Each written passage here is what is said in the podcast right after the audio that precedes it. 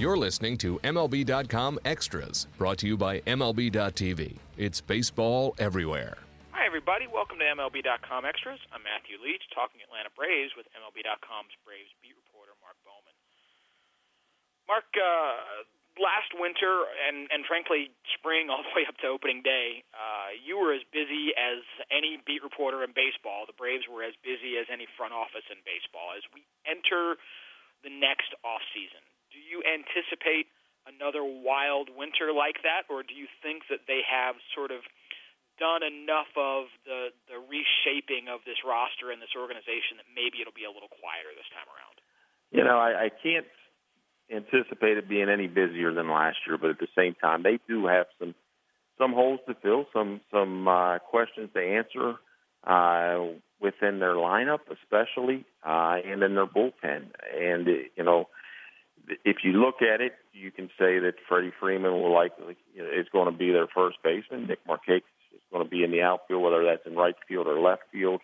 Uh, we'll see you you've got Andrelton Simmons at short, and you've got uh, Hector Olivera at third. Other than that, they, they have said that they look at Jace Peterson as their second baseman in the future, but his his second half struggles have, have at least created a reason to look at Daniel Castro and other op- options there. Uh, Cameron Maybin's second half struggles have, have also created reason to wonder: Do you stick with him? You know, they they had talked about trading him when he was hot earlier in the season. Now that trade value is is is has been diminished significantly. Um, in left field, you've got Michael Moore and Nick Swisher. Neither guy should be viewed as an everyday guy, and Adonis Garcia.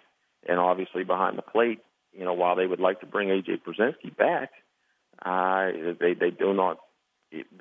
I don't think they want him to be the everyday guy again next year. And, and Christian Bethancourt, uh, they, they have provided every indication that uh, he has fallen out of favor, and likely uh, they'll be looking at other options, whether that's Matt Wieters, uh, uh, finding a guy on the trade market, uh, or Chris, I even just going to get a guy like Chris Iannetta. That remains to be seen. So yes, there are plenty of questions, and like I said, with the bullpen, they they want to add a piece or two uh, there, and in the rotation, while there is depth, there is not a lot of experience. So there may be a uh, a, a need to at least look at the possibility to get a, a number three or number four guy who who's logged some innings, a guy that uh, some of these young guys can lean on.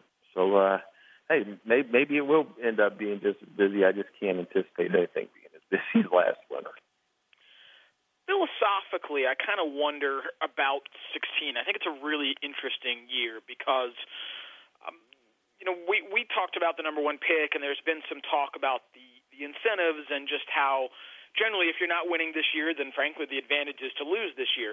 But I don't think the Braves really liked that, and there's it, it, it's kind of a weird year. And so I guess what I'm asking is, while certainly I would think that plan is still on track and the goal is still to build for 17, to have a winning team to put in the new ballpark.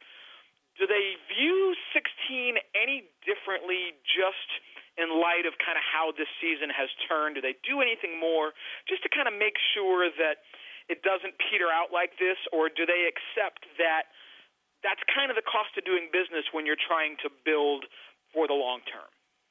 I think that the, the embarrassment that they have felt over the last two months, which is self-inflicted. I mean, when you look at them, everything that they gave up in late July – and, and what they got in return in terms of major league ready talent, it's not.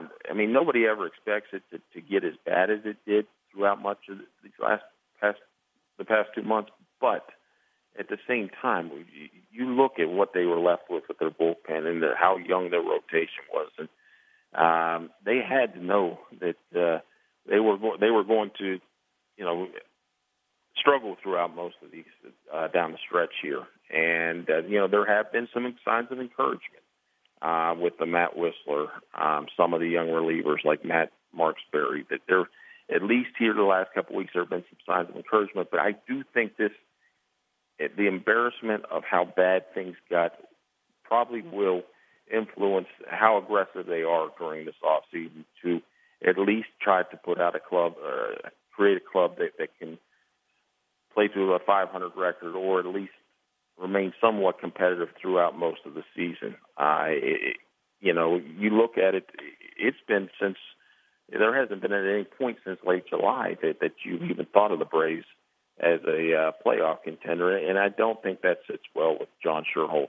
um, who still has an influence on this club, and then obviously John Hart uh, running the baseball operations.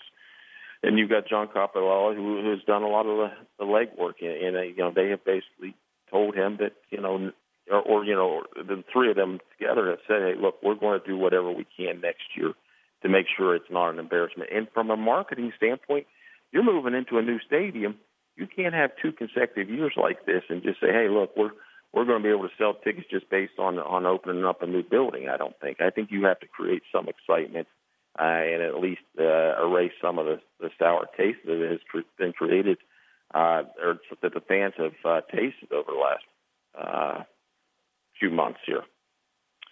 You, you touched on that that front office structure, and it's a really interesting one for a lot of reasons. And and in that they brought in John Hart, but they certainly seem to anticipate John Coppolella being a big part of the, the future of that front office, and, and Schuerholz is still there. There are a lot of GM jobs open, and a lot of teams looking for young, smart guys to run their front offices. How many calls do you expect John Coppolella to get this winter? And do you anticipate maybe the Braves will have to do anything sort of preemptively if they want to keep him around? Yeah, well, yeah, I, I do expect uh, uh, John Coppolella to be around, and he will be, be because there were teams that were interested. The Brewers showed some interest. The, the Mariners were, were ready to interview him, uh, and the Braves recognized this, and and and they've uh, had some discussions with him, and, and now he will um, you know, it, the, the structure of the front office will basically be the same. He will be given uh, an increased, uh, a better title. Let's put it that way. Um, and but basically, he has done so much of the legwork, and, and John Hart has been there every step of the way with him. But but Coppy has done all the heavy lifting, uh, and John Hart has, has been there to serve as an advisor throughout this year, and he'll be doing the same next year. But uh, I, I think if it, you know, basically what we're going to see is is Coppy will be basically given, uh, you know, that that cookie that he probably deserved to be given this past season. A little bit, uh, he'll be he'll, his title will be enhanced, and uh, obviously his salary as well. So he, you know, the, the, there were interest from other clubs, uh, and I think that that helped Coppy in the sense that the Braves said, "Hey, we've got to keep this guy." To move to some more specifics, less sort of broad directional stuff. One guy you you mentioned that we've of course talked about a lot here is Cameron Maybin, and and it, you know it's a little tougher to trade a guy coming off of a rough second half than off a hot first half, and uh, but I do wonder, do you think he's the one guy that might be most likely trade bait for continuing build this winter? Do you think? And I guess the other half of that is, would that by extension mean that Julio Teheran is maybe not as likely to be the guy that they dangle for whatever pieces they still want to bring in?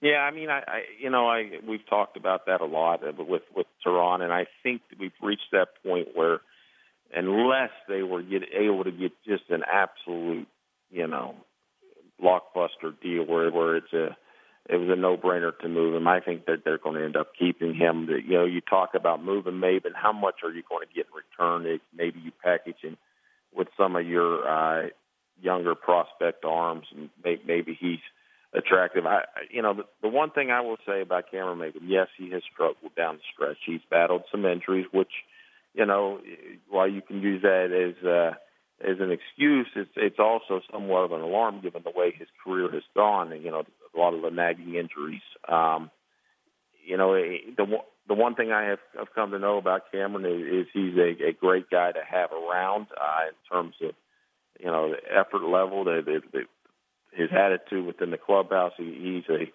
you know, he's the kind of player you, you'd like to have on your team. But but based on what we've seen from him from a production standpoint, I, I don't over the last couple months, I, I don't think you can necessarily say, hey, look, he's he's the guy we want as our everyday center fielder. Um, at the same time, if you are still in a transition uh, mode, which I, I think the Braves should view themselves as, as being in that uh, position next year. You know, that, then maybe it is okay just to put him out there. He's certain, certain. I would certainly rather have him uh, take my chances on him bouncing back and, and at least having some stretches like he did during the first half uh, than than I would, you know, giving Michael Bourn or somebody else the job there. So, um, you know, I, I, while they may evaluate what Maybin's trade value is, I think he will be back next year as well. Right. Well, Mark Bowman, thanks for taking some time to talk here on MLB.com Extras, and thanks everybody for listening. MLB.tv Premium, the number one live streaming sports service, is celebrating 13 years. Watch every out of market regular season game live or on demand in true HD. Real time highlights, live look ins, pitch tracking widget, and more. MLB.tv Premium includes a free At Bat 15 subscription. Watch live baseball on over 400 mobile and connected devices. Watch at home, in the office, or on the go every night on every device. Blackout and other restrictions apply. Visit MLB.tv for details.